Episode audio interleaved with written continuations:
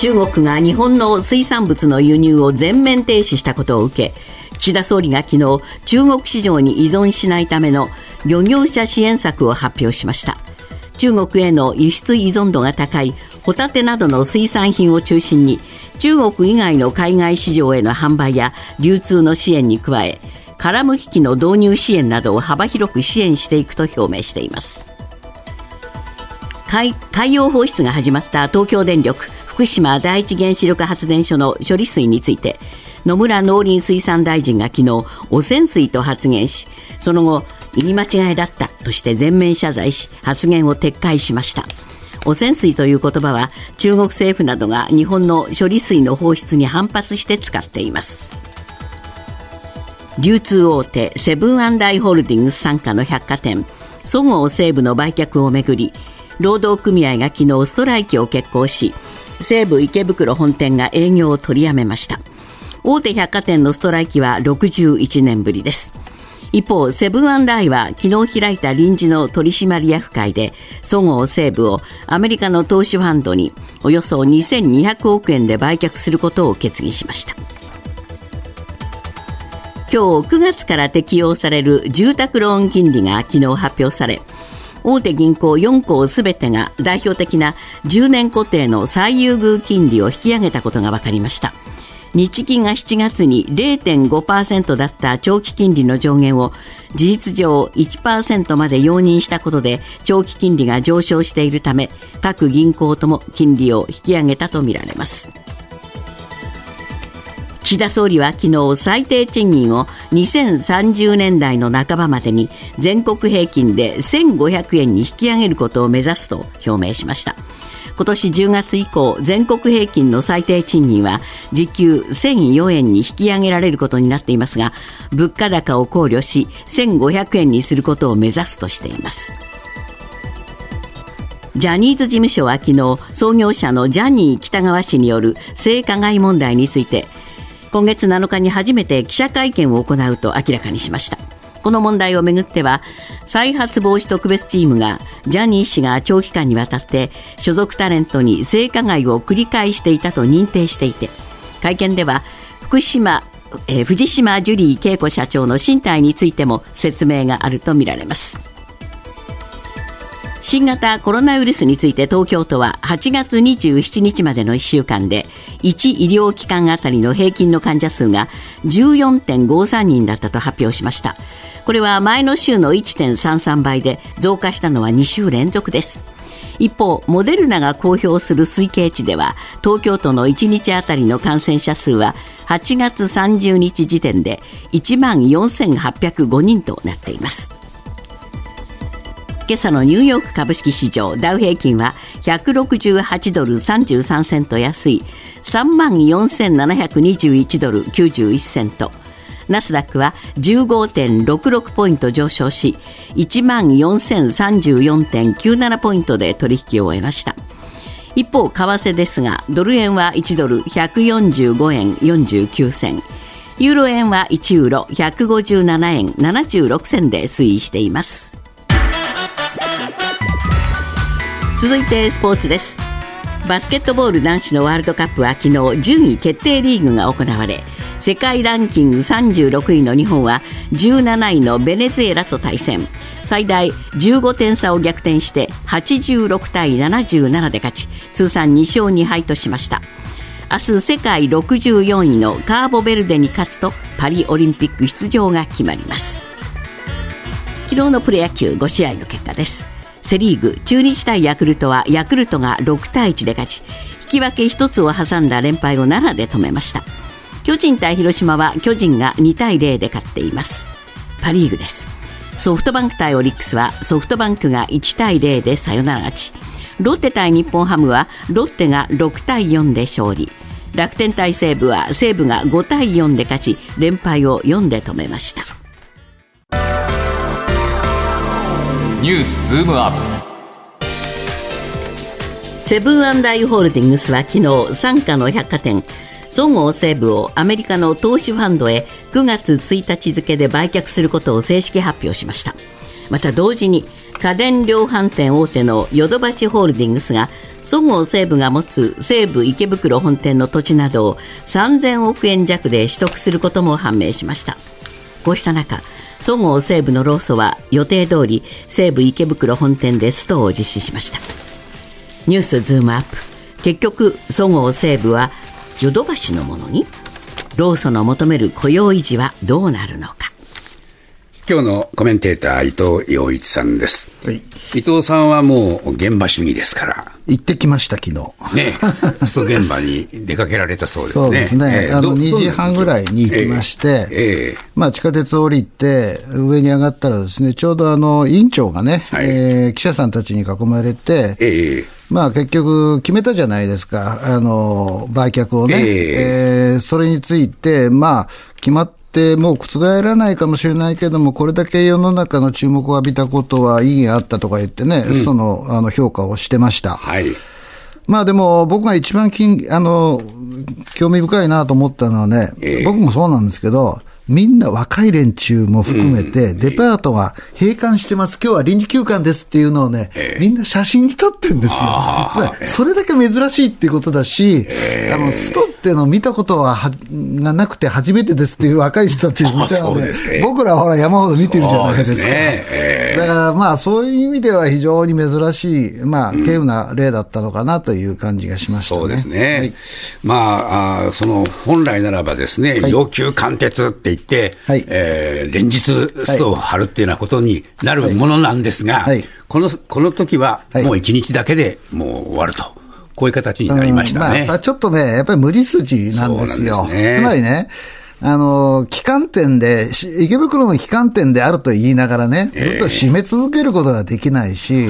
そもそもですね、委員長もよく言ってるんですけど、不況業種だと言われているってね、言われているっていうことは知ってるわけですよ。そうすると自分たちがこのストをやってることはどうなのかっていう、その自分たちに対する疑念もあるんですよね。そうでしょうね、おそらく。僕に言わせると、デ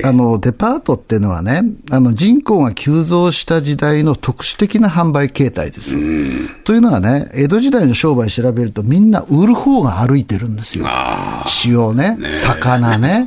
全部売る方が歩くんですよ。で、なぜデパートみたいなものができたかというと、スーパーみたいなのができたかというと、人口が急増したからですよ。お店を作れば周りに家が増えたから、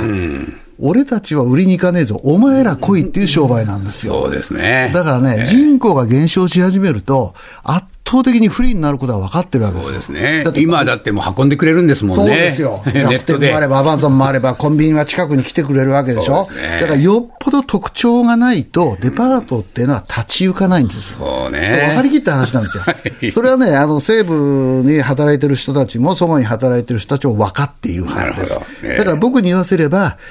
経営も悪いし、労組も何も努力してこなかったっていうのが、ちょっとはっきり言えばね、そういうのが今の現状ですよね。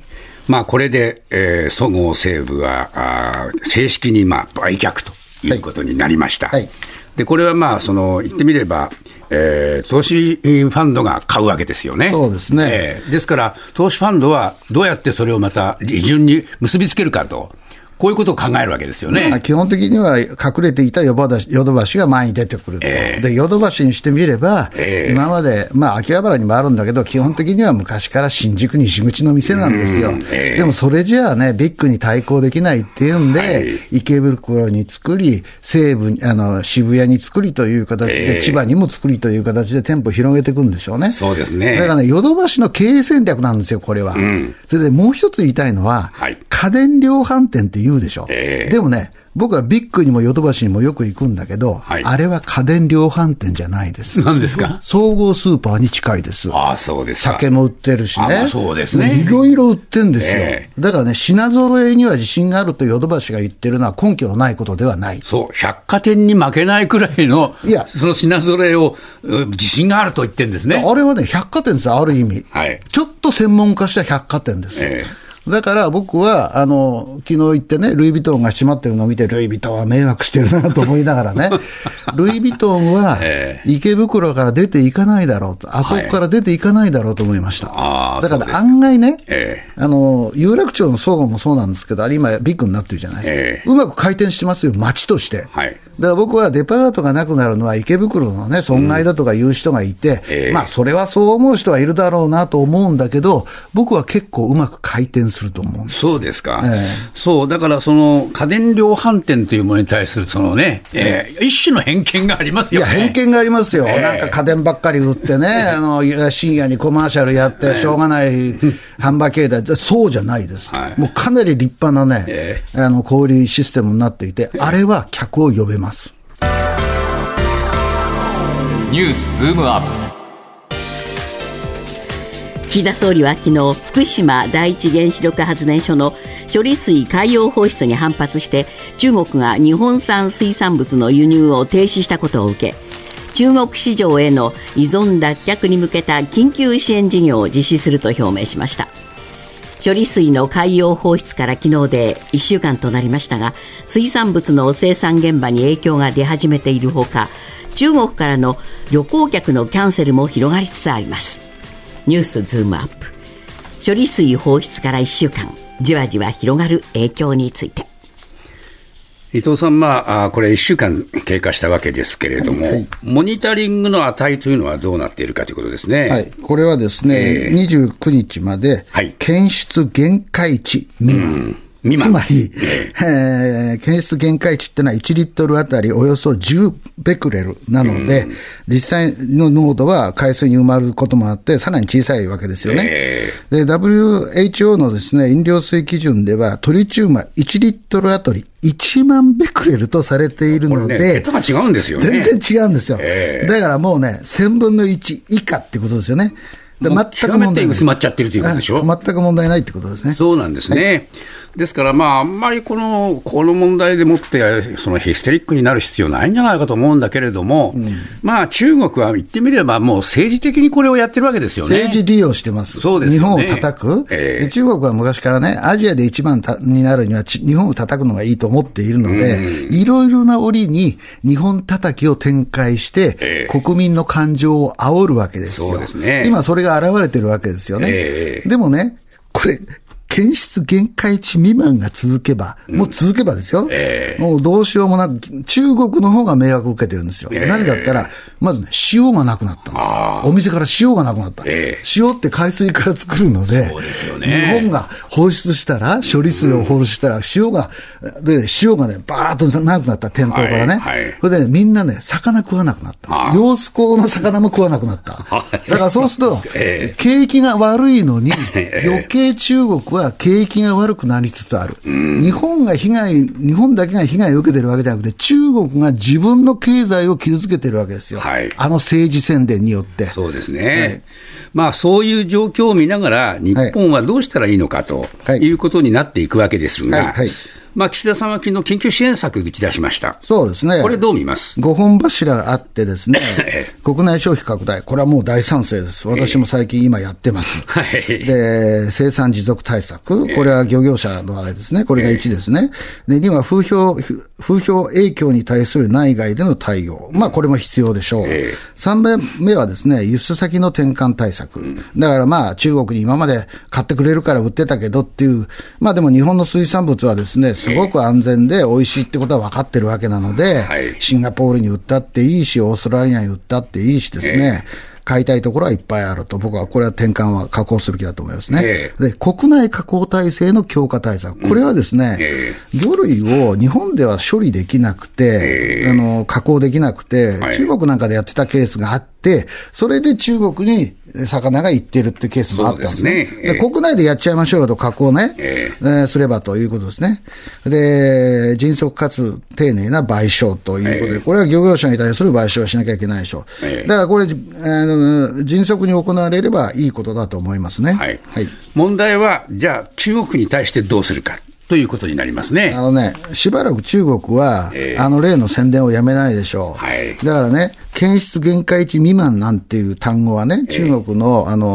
外交部のね、記者会見では全然出てこないわけですよ。はい、だから僕は思うんだけど、中国だって困り始めているんだから、あれはほっとけばいいと思いますよね。はいはい、国内対策をしっかりして、我々が魚をしっかり食べれば、大丈夫だと、はい。でね、30年間処理水の放出は続くわけでしょ。30年間中国が日本の海産物を購入し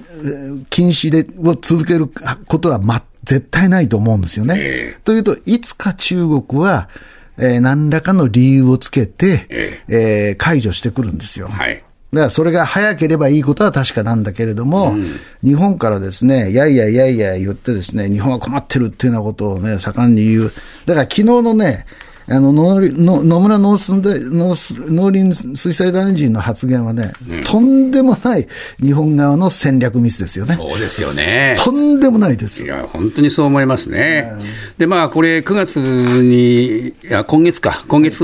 らですね、いろんな国際会議ありますよね。そうですよね。そこでやっぱり日本は中国とも顔を合わせるわけでしょ。はい。そういう時にどうするかということですよね。だからね、ただね、金融解除してくれって言うんじゃ頼みベースなので、なんかね、じゃあ日本企業これから中国に対する投資抑制させてもらいますよとかね、一言言えばいいんですよ。実際に中国は投資敵各国としての地位を失いつつあるわけだから、あなた方の経済も大変なんじゃないですかと、そろそろ見方変えたらどうですかっていうね、カードを持ちながら中国とは対応するべきだと僕は思いますね。首都直下地震の発生時、1都3県の災害拠点病院の6割で受け入れ可能な患者数が平時を下回ることが日本経済新聞の調べで分かりました。災害発生から6時間以内に集まれる医師の数が通常の3割強にとどまることも判明しており、国は首都直下地震で最大14万6000人が死傷すると予測しています。ニュースズームアップ、関東大震災から100年、首都直下型地震への備えは。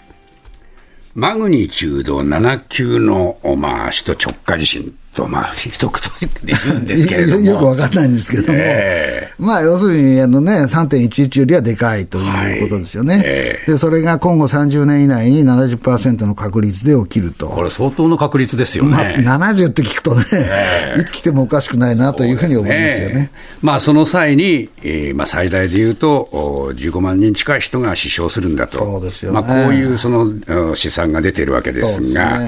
そうした中でその災害拠点病院の話が今日出てきました。そうですね。この日経新聞がですね、なんていうのかな、100年、なんていうのかな、いい特集だなというふうに思いますけど、実際どのくらい機能するかということですね。森山さんがおっしゃった災害拠点病院がですね。で、それによるとですね、6割。これね、東京、神奈川、千葉、埼玉、これ合計167ある病院なんですよね、災害拠点病院というのは、その6割で受け入れ可能な患者数が平時を下回る。だからいつもよりも患者数は少なくなっちゃうということですね。そういうことなんですね、受け入れが。それはなぜかというと、先ほどちょっと伊藤さんもおっしゃってましたが、お医者さん来られないよって話も出てくるんですね。そうなんですよ。お医者さんもそうだし、職員全体ですよね。つまりね、病院って見てると分かるんですけど、お医者さんはね、来ても5分くらいでいなくなるんですよ。で、何してるかというと、看護婦さんや、レントゲン技師や、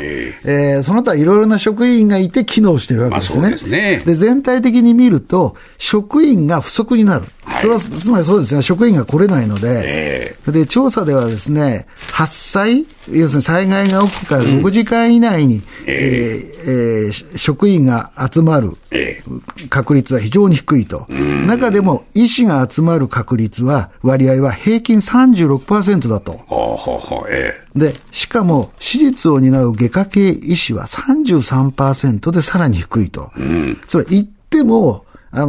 見れない、手術できないという状況が予想されると。で、それはですね、まあ、ある程度しょうがないかなと、一定のお医者さんをね、病院の中に常に置いとかなきゃいけないってことなんだけど、そうですよね、それはだってお医者さんにも家庭があるし、はい、過労になっちゃいかんしということがありますよね。そうですよね、はい、まあ、こういうその言ってみれば拠点病院で機能不全が起きてしまうと、はい、いうことになると、はい、じゃあどうすりゃいいんだってことになりますよね。そういうこと、ということはですね、やっぱり病院の機能をやっぱり36や33じゃまずいよねと、だからもうちょっと上げとく必要がある、だからね、私が知ってる範囲では一定の病院は病院から何キロ以内に居住しろというような規則を持っているところもあります。なるほど、それも一つの考え方でしょうね、でやっぱりお医者さんが集まれる環境を作るというのと、病院をもう一回見直して、はい、震災対策をしっかりするというのも一つの手でしょうし、そうですね、道路整備をするというのも必要なことだと思います。それと、まあ、いろいろな地域ごとの病院との連携っていう、はい、そういうことですよね。そういうことも必要なんですよね。だからすり合わせしておいて、どういうことが起きたらこの病院にはこういうことをしてもらうと、うん、災害拠点病院というのは東京に83、神奈川に35、千葉に27、埼玉に22あるらしいんですけれども、こういう病院と一つ一つ地域と結びつけて体制を整えておくというのは必要なんでしょうね。